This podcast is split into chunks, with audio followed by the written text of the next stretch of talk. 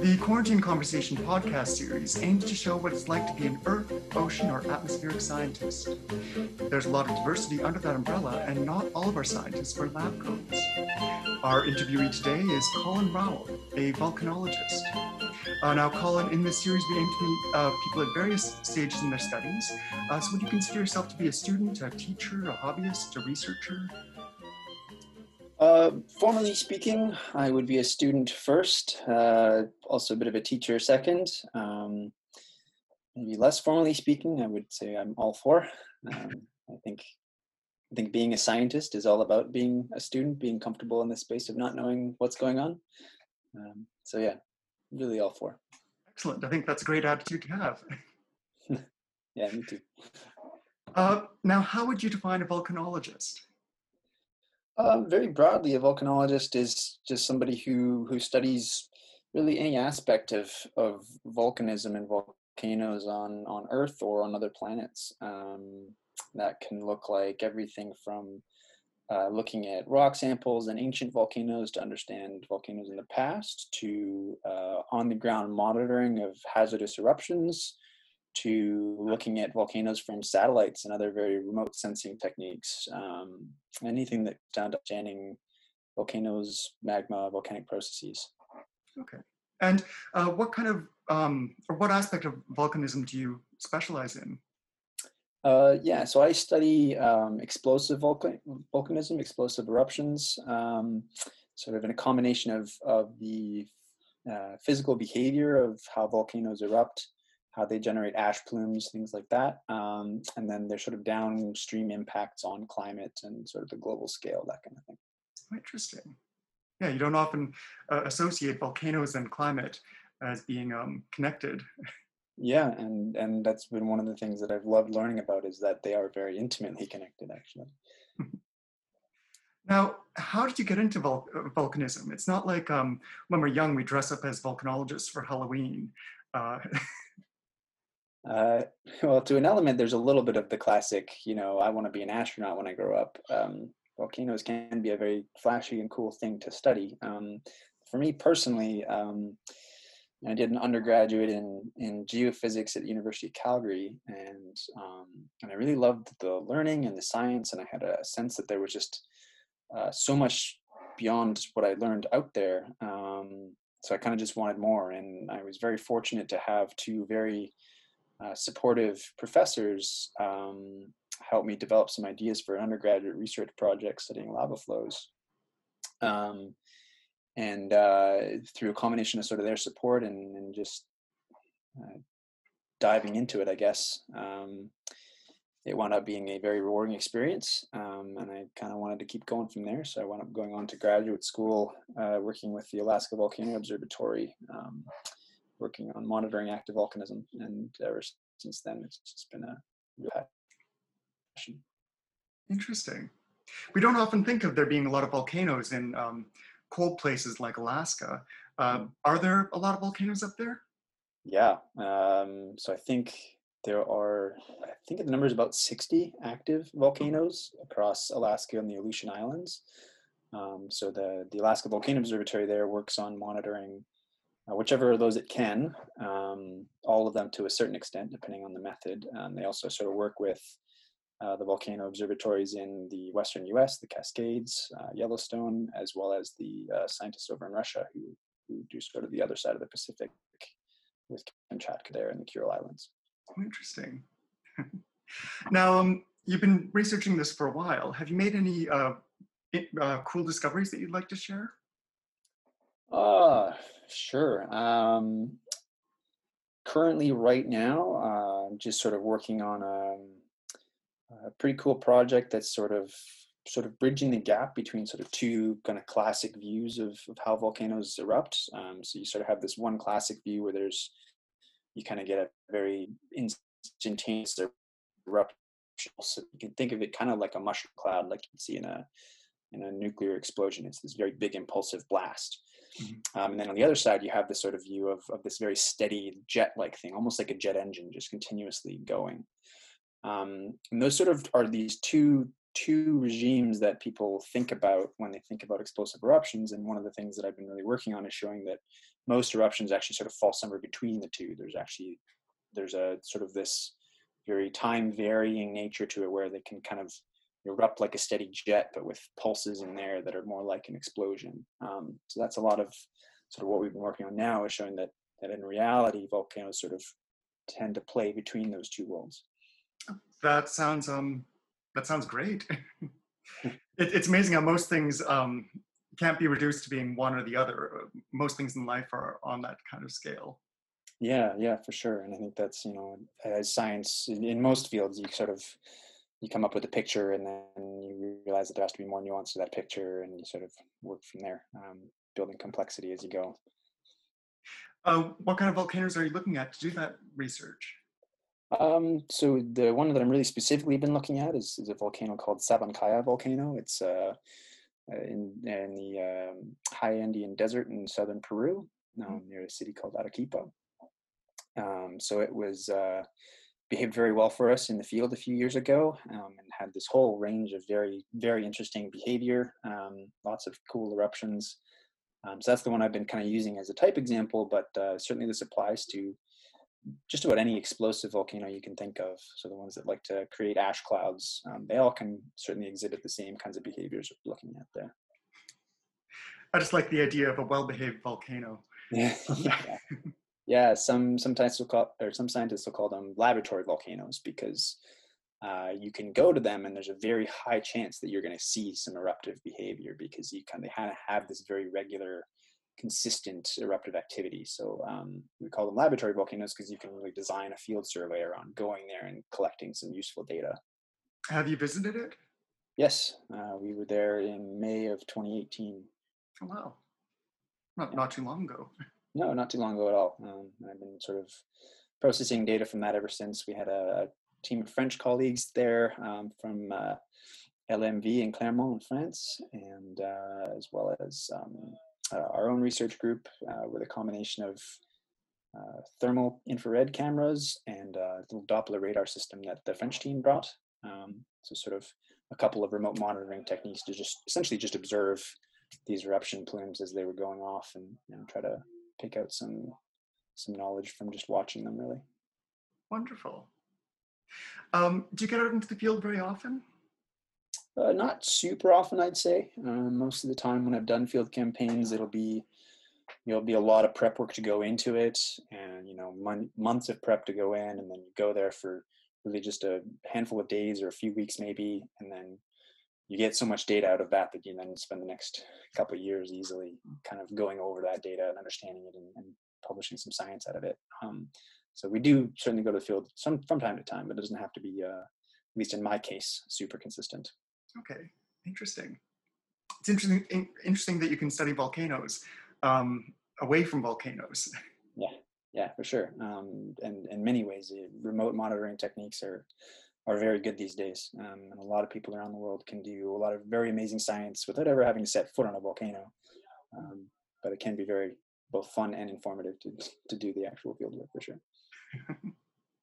Um, one thing that I keep hearing is that some really crazy things happen out in the field. Um, has anything really crazy ever happened to you?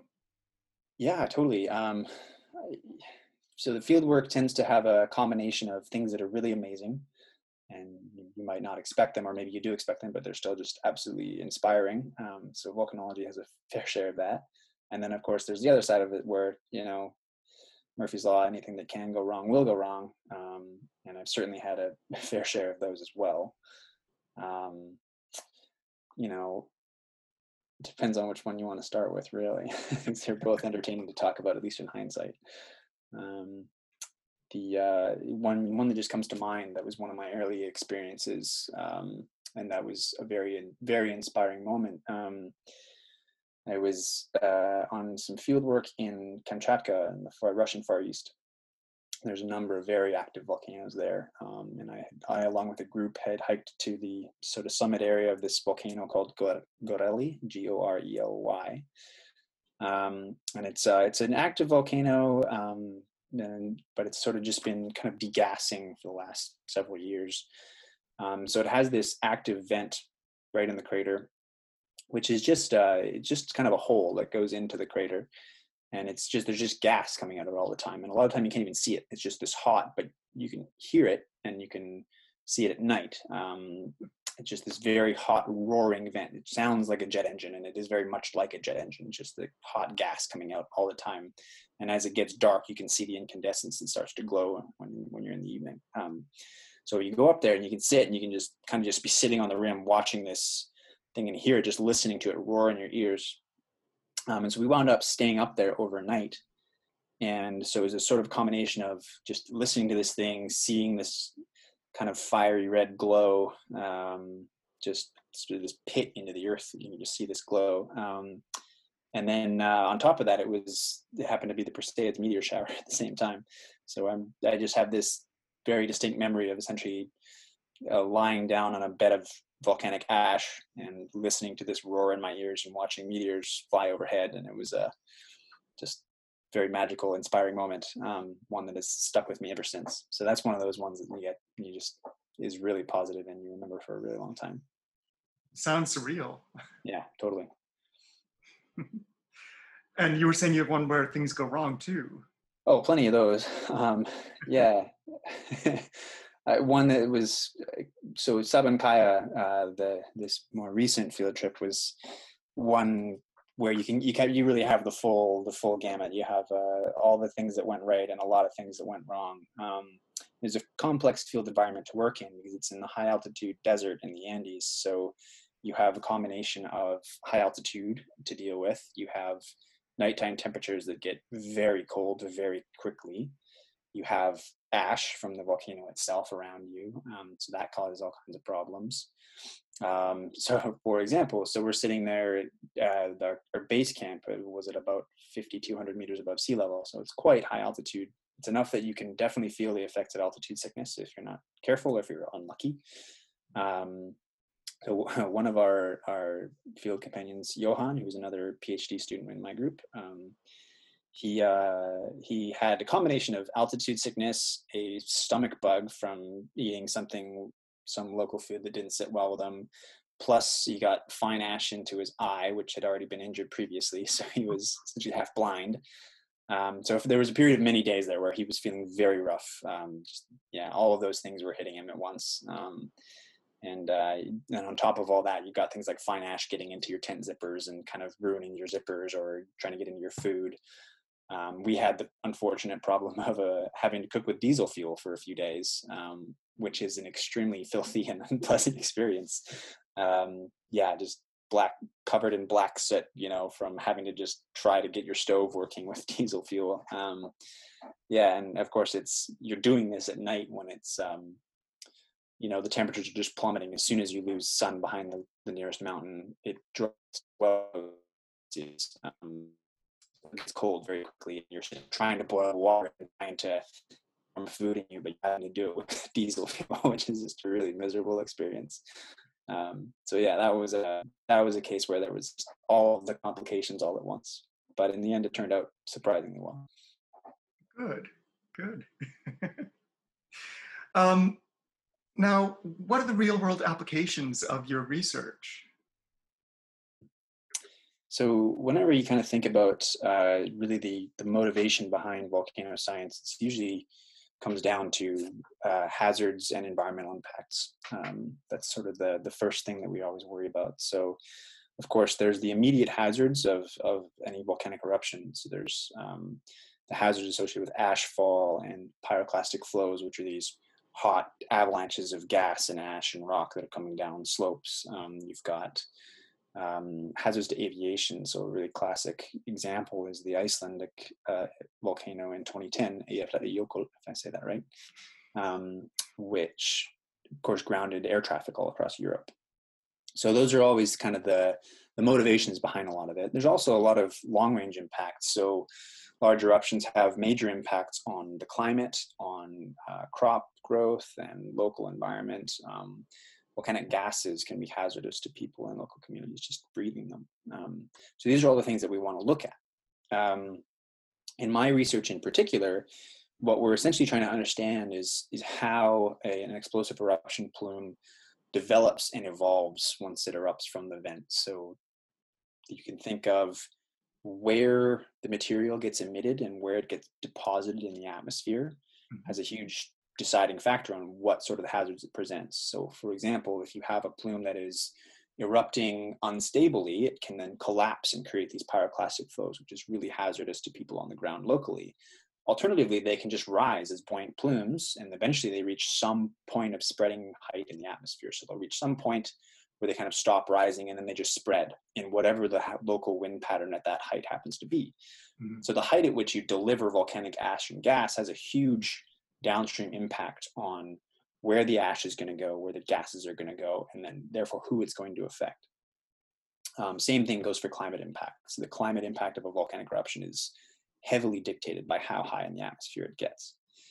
So for me, what I'm really looking at is trying to understand essentially the eruption, eruption and turbulent processes happening near the vent and understanding the evolution of that material as it exits the vent so that we have a better handle on where it's going to go and what it's going to do. Um, so that's really the focus of my research. So you're essentially looking at the size and shape of ash clouds, right? Somewhat, yeah, yeah. The their their size, their shape, um, but also sort of the physics of of their heat content, their velocity as they exit the vent, the way in which they mix with the local atmosphere. So you have this material which comes up as this hot mixture of gas and ash, and then it pulls in surrounding atmosphere, it heats up that atmosphere, expands it, and then carries it away. Mm. So that mixing process is a big part of what I look at because it really dictates, uh, to a large extent, what the plume will do. So now you're, you're focusing on um, the relationship between climate and volcanoes. Um, I, I, know that volcanoes are spewing out a lot of greenhouse gases. Um, and so we often think that they will warm the climate. But I also know that there have been some notable er, eruptions which have actually managed to cool the climate of the planet. Um, how does that work? Mm.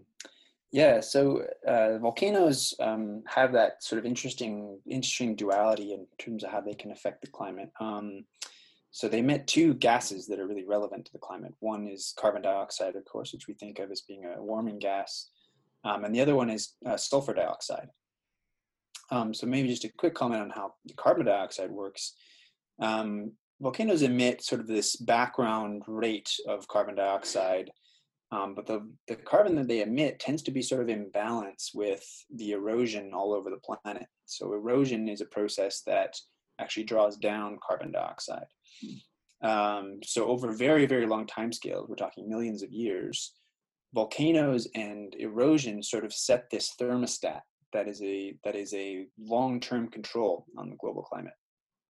Um, and when those two things get out of whack, out of whack, you can get very large-scale, long-term, millions of years changes in climate.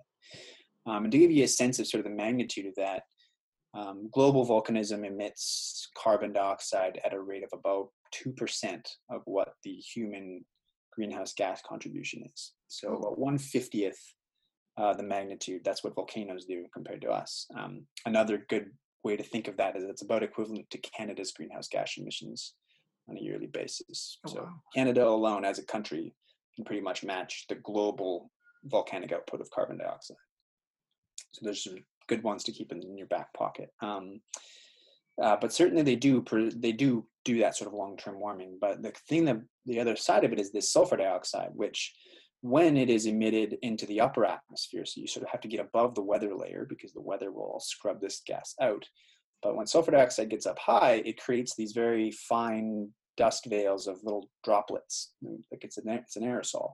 Mm-hmm. Um, and that what that does is it will reflect and backscatter sunlight. Mm. Um, and that stuff, once it gets up there, it has a lifetime of a few years, but a very, very strong cooling effect. So over the course of a few years to in some cases a few decades, large volcanic eruptions can create a very strong cooling signal that can have really intense impacts. It creates famines, crop failures, short-term, very intense climate change. But it usually that usually goes away after a few decades at the very latest. There's some modern research that's sort of suggesting it can kick off larger, longer-term effects, sort of on the hundred to thousand year scale. Um, but in general, if you think of it that way, you think of carbon dioxide from volcanoes as sort of the slow, long-term warming effect punctuated by these really intense cooling periods from from large eruptions that get into the upper atmosphere. Oh wow! So they're kind of a double-edged sword in a sense Yes. for the climate. Yes, absolutely. Um, and the, that relative question of what's more important, the warming or the cooling, sort of depends a bit on the situation you're asking, but it's very much an open area of research. Okay. Wow. Um, is there any way to like harness that to cool the planet or? There's there's a lot of people who've who've looked at that. Um, it is it is an active area of geoengineering research, um, which is to use aerosols as a cooling agent um, to counteract global warming. Um, it's it's inherently sort of a a bit of a dangerous thing to do. Um, you can think of sort of if you know the old the old um, little story of the old lady who swallowed the fly. She swallows a fly, and so she decides to swallow a spider to get rid of the fly. But now she has a spider to deal with. It's kind of the same thing. You're adding a solution to try to deal with climate change, but you could be creating more problems than you solve. At the very least, you may be sort of putting yourself in the situation of being reliant on this as a as a uh, defense mechanism or as a countermeasure to climate change. Um, so certainly the science is out there, and there are people looking at this as like, may if we really have to do this, we should probably know how to do this. Mhm. Um, but it's definitely a, um, a dangerous solution, or at least one you want to be very cautious about uh, using. Yeah, it's usually better to solve the problem than to create a workaround. Yeah, exactly. Yeah. Now, your work sounds fascinating. Um, what's your favorite part of, of what you do? Ah, well, um, in terms of you know, in terms of the intellectual side of it, um, I really love that I can think on these different scales. So I, I think it's super cool that I can understand something about how like the local process of a certain eruption works. And I can understand some physical mechanism there, and then I can see that that relates to this global long-term impact on how volcanoes actually play a role in the whole global system. So I think that linkage of of just understanding, you know, this magma erupts in over here in Peru, and you know, if you add all those up over hundreds or thousands of years, you have this global system that sort of responds interactively. I think that's really really cool. Um, but I mean, also let's be honest, watching a volcano erupt in front of you is like absolutely spectacular and inspiring. So, uh, you know, I never, I can never get tired of of experiencing those things and talking about them because they are just, yeah, they're just absolutely inspiring. I hope you never get tired of them because that would be, be very disappointing. Yeah, I mean, I, I feel like it'd be spoiled or something, you know, to get tired of that, you're sort of, you know, losing sight of what's important, maybe. Uh, now, the, the uh, opposite of that question is um, have you ever uh, had to unfairly struggle in the field of Earth, ocean, and atmospheric sciences? Hmm. Um, I would say that that for me personally, uh, no. Um, I think I'm somebody who's fortunate enough to to not have too many major barriers in in my path, um, and I've been able to sort of pursue pursue my career and pursue things that I, I want to be able to study and work on. Um, yeah, I feel very very fortunate. Um, and a big part of that comes from having mentors and supervisors um, who who are very supportive and who will uh, sort of go to bat for me and and look out for me. Um, so having the right people around you makes a huge difference. Um, that said, I, I've encountered and known many people who really, for all intents and purposes, should be in the same situation as, as me and who've encountered real problems. Um, it can be in, in academia, it can be as simple as having one authority figure standing in your way um, can cause a real problem with your career. Hmm. Um, and I've known I've known a few students who unfortunately have, have encountered that kind of problem. Um, and of course, you know there are a number of of real diversity issues um, in terms of uh, disadvantaged people who are either for whatever reason just discouraged from starting in earth sciences to begin with or who have a harder time getting through and who encounter those barriers so for me personally i feel i feel very very lucky um, and I, I would hope that uh, we can do whatever we can to make sure that that other people have the same opportunities that I've had. Well, I'm glad you've had a, a great experience. Um, and I hope more people can have that, that experience too. yeah, yeah, absolutely. Likewise. Um, now, of course, it hasn't been all sunshine and roses. Um, we've all been experiencing COVID at the moment. uh, or experiencing the uh, the shutdown. Um, how has the shutdown affected you? Have you been able to do your work from home, or um, um, yeah, again, I mean, this is kind of another area where I would I would largely consider myself fortunate. And certainly, it has impacted me. Um, so, for example, I had intended to be doing a, um, a, research visit with colleagues in Oregon for all of May. Um, we'd sort of been planning this sort of month-long research visit to just really power through a bunch of uh, sort of collaborative research with uh, with a team that we work with at the University of Oregon. Um, so obviously, that all that uh, was cratered, um, and uh, so that was unfortunate, but luckily, uh, I think overall I've been able to sort of kind of come up with a workaround and, and do a lot of work from home pretty effectively, um, which has helped a lot. Um, so I think, yeah, overall, you know, as somebody I haven't had so far to deal with anything like financial worries. I haven't had to deal with, you know, a lot of the things that, that a lot of people having to deal with right now. So overall, I don't really have too many complaints. Sure, there was a few bummers, but um, it's been fairly fairly good. Um, and uh, and and at the, at the other side of it, I think we're all kind of adapting to things in ways that are maybe going to help us rethink how we do things on the normal day to day as well. So, well, that's that's great, and again, it's amazing to know that you can do volcanology from home. Um, yes, I mean, granted, if I was re- if I had been relying on doing field work this year, it would have been a different story. Mm-hmm. Certainly, many of my colleagues who were expected to be able to collect data and cannot, um, you know, that's a real problem. It can be a real delay to to your research, to your graduate degree, whatever it is. You know, I'm I'm fortunate that you know I already have all the data that I need for the work I'm doing right now. Um, so in this particular case, I've been, like I say, lucky. Which volcano were you going to go to? Oh, uh, in Oregon, it was it was not going to be uh, specifically to a volcano. We probably would have visited, you know, a couple like Mount St. Helens and stuff. Um, but it wouldn't have been uh, essential to the trip. The, the point there was to go visit some researchers and, and work, with, work in close proximity with them while we uh, put together some, some uh, research projects. Oh, interesting. Yeah. Uh, now, Colin, those are all the questions I have for you today. Um, is there anything else you wanted to say before I let you go? Uh, nothing too crazy. Thanks for thanks for having me on, and it was great chatting with you. No worries. Thanks for uh, agreeing to be interviewed. Anytime.